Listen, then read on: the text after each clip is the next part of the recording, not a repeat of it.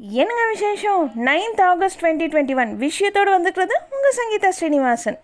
இன்னைக்கு நம்மளுடைய நிதியமைச்சர் பழனிவேல் தியாகராஜன் அவர்கள் வெள்ளை அறிக்கையை வெளியிட்டிருக்காரு. அதில் தமிழகத்தில் கடந்த பத்து ஆண்டுகளில் அதிமுக அரசு விட்டு சென்ற கடன் சுமை குறித்து வெள்ளை அறிக்கையில் சொல்லியிருக்காரு. அதில் தமிழகத்தில் தலா ஒரு குடும்பத்துக்கு ரெண்டு லட்சத்தி அறுபத்தி மூணாயிரத்தி தொள்ளாயிரத்தி எழுபத்தி ஆறு ரூபாய் பொது சந்தா கடன் இருக்கிறதா குறிப்பிட்டிருக்காரு. இது தொடர்பாக நம்மளுடைய முன்னாள் முதல்வர் பழனிசாமி அவர்கள் பேசுகிறப்போ ரெண்டாயிரத்தி பதினொன்றில் அதிமுக பதவியேற்கிறப்பவே நிதி நிலைமை பற்றாக்குறையாக இருந்ததாகவும் எனவே வளர்ச்சி திட்டங்களை நிறைவேற்ற கடன் வாங்கி நிறைவேற்ற வேண்டிய சூழலில் இருந்ததாகவும் எல்லா மாநிலங்களுமே கடன் வாங்கித்தான் செய்கின்றன. மின் உற்பத்தி மற்றும் விநியோகம் அப்புறம் போக்குவரத்து கழகத்தை நிர்வகிக்கும் செலவுகள்லாம் ஜாஸ்தியாக இருந்ததாகவும் இருந்தபோதும் நாங்கள் மின் கட்டணங்களை உயர்த்தவில்லைன்னு சொல்லி சொல்லியிருக்காரு. சின்ன இன்ட்ரெஸ்டிங் நியூஸுங்க தமிழ்நாடு சிறப்பு காவல் படையின் கீழே பதினாறு பட்டாலியன்கள் செயல்பட்டுட்ருக்காங்க. இதில் இருபத்தி ரெண்டாயிரத்துக்கும் மேற்பட்ட போலீஸாக பணிபுரிஞ்சிட்ருக்காங்க. இவங்களில் தொண்ணூறு சதவீதம் பேர் இளைஞர்கள்.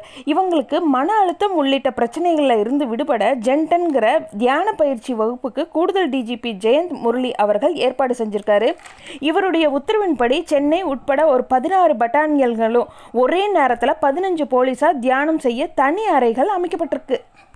அப்புறம் பார்த்தோம்னாங்க டெல்லியில் இருக்கிற விஞ்ஞான் பவனில் நேற்று தேசிய சட்ட சேவை ஆணையத்தின் சட்ட சேவைக்கான செயலியை உச்சநீதிமன்ற தலைமை நீதிபதி ரமணா அவர்கள் வெளியிட்டார்.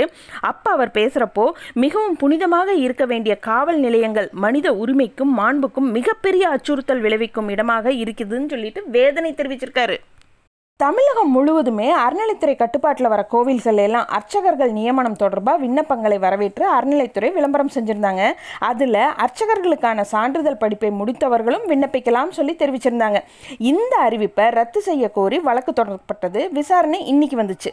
அர்ச்சகர் பணிக்கான விண்ணப்பங்கள் மீது எந்த நடவடிக்கையும் எடுக்கக்கூடாதுன்னு சொல்லிட்டும் தற்போதைய நிலையை நீடிக்க வேண்டும் சொல்லிட்டு நீதிபதி உத்தரவு போட்டிருக்காரு. அது மட்டும் இல்லாமல் ஆகஸ்ட் இருபத்தஞ்சாம் தேதிக்குள்ளே பதிலளிக்க சொல்லி இந்து சமய அறநிலைத்துறைக்கு உத்தரவிட்டு வழக்க ஒத்தி வச்சிருக்காரு இன்னொரு சின்ன இன்ட்ரெஸ்டிங் நியூஸுங்க கர்நாடகாவில் முதல்வர் பசுவராஜ் பொம்மை அவர்கள் வந்து முன்னாள் முதல்வர் எடியூரப்பா அவருக்கு வந்து அமைச்சர் அந்தஸ்து வழங்கி நேற்று முன்தினம் உத்தரவு போட்டிருந்தார். இதன்படி எடியூரப்பா அவர்கள் முதல்வராக இருந்தப்போ அவர் தங்கியிருந்த அதே பெங்களூரு காவிரி இல்லத்திலேயே தொடர்ந்து வசிக்கலாம்னு சொல்லிட்டும் அவர் அந்த உத்தரவில் குறிப்பிட்டிருந்தார். ஆனால் இதை ஏற்க எடியூரப்பா அவர்கள் மறுத்துட்டார். அவர் இருந்துட்டு முதல்வருக்கு ஒரு கடிதம் எழுதியிருக்காரு. அதில் இருந்துட்டு முன்னாள் முதல்வருக்கான வசதிகள் எதுவோ அதை மட்டும் செய்து கொடுத்தால் போதும். மற்றபடி அமைச்சர் அந்தஸ்தோ வேறு எந்த விதமான சலுகைகளோ எனக்கு வேண்டாம்னு சொல்லி தெரிவிச்சிருக்காரு. இந்த கொரோனா தொற்றுனால ஒரு வருஷத்துக்கு மேலே பள்ளிகள்லாம் மூடப்பட்டிருக்கிறதுனால பல குடும்பங்களோட நிலைமை மாறி இருக்கிறதாவும் அதனால் குழந்தைகளோட நலன் கருதி பள்ளிகளை விரைவில் திறக்க வேண்டும் சொல்லிட்டு கல்வித்துறைக்கான பார்லிமெண்ட் நிலைக்குழு தெரிவிச்சிருக்காங்க. இங்கே தமிழகத்தில் பள்ளிகள் திறக்கப்படாத இந்த சூழ்நிலையிலையும் பள்ளி மாணவர்களுக்கு அசைன்மெண்ட்டுங்கிற செயல் திட்டங்களை வழங்கி அவற்றை அவர்கள் செய்து முடிக்க நடவடிக்கை எடுக்க ஆசிரியர்கள் மற்றும் தலைமை ஆசிரியர்களுக்கெல்லாம் பள்ளி கல்வித்துறை உத்தரவு பிறப்பிச்சிருக்காங்க. மும்பையிலிங்க மின்சார ரயிலில் ரெண்டு டோஸ் கோவிட் தடுப்பூசி போட்டுக்கொண்டவர்களுக்கு மட்டும் அனுமதி வழங்கப்படுறதா மகாராஷ்டிரா முதல்வர் தெரிவிச்சிருக்காரு. இப்போது இந்த மூன்றாம் அலை கோவிட் அச்சுறுத்தல் காரணமாக வெளி மாநிலங்கள் வெளிநாடுகளுக்கு பயணிக்க கோவிட் தடுப்பூசி சான்று ரொம்ப அவசியமாயிட்டிருக்கு.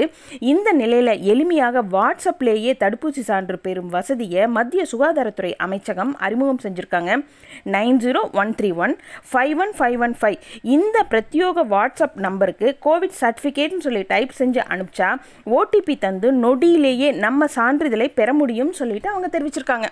பிளாஸ்டிக்கில் தேசிய கொடிகள் தயாரிக்கிறத தடுக்க வேண்டும் சொல்லிட்டு மாநில அரசுகளை மத்திய அரசு வலியுறுத்தியிருக்காங்க. மேலும் காகிதங்களால் தேசிய கொடிகளை தயாரிக்க உத்தரவிட வேண்டும் சொல்லிட்டும் வலியுறுத்தியிருக்காங்க.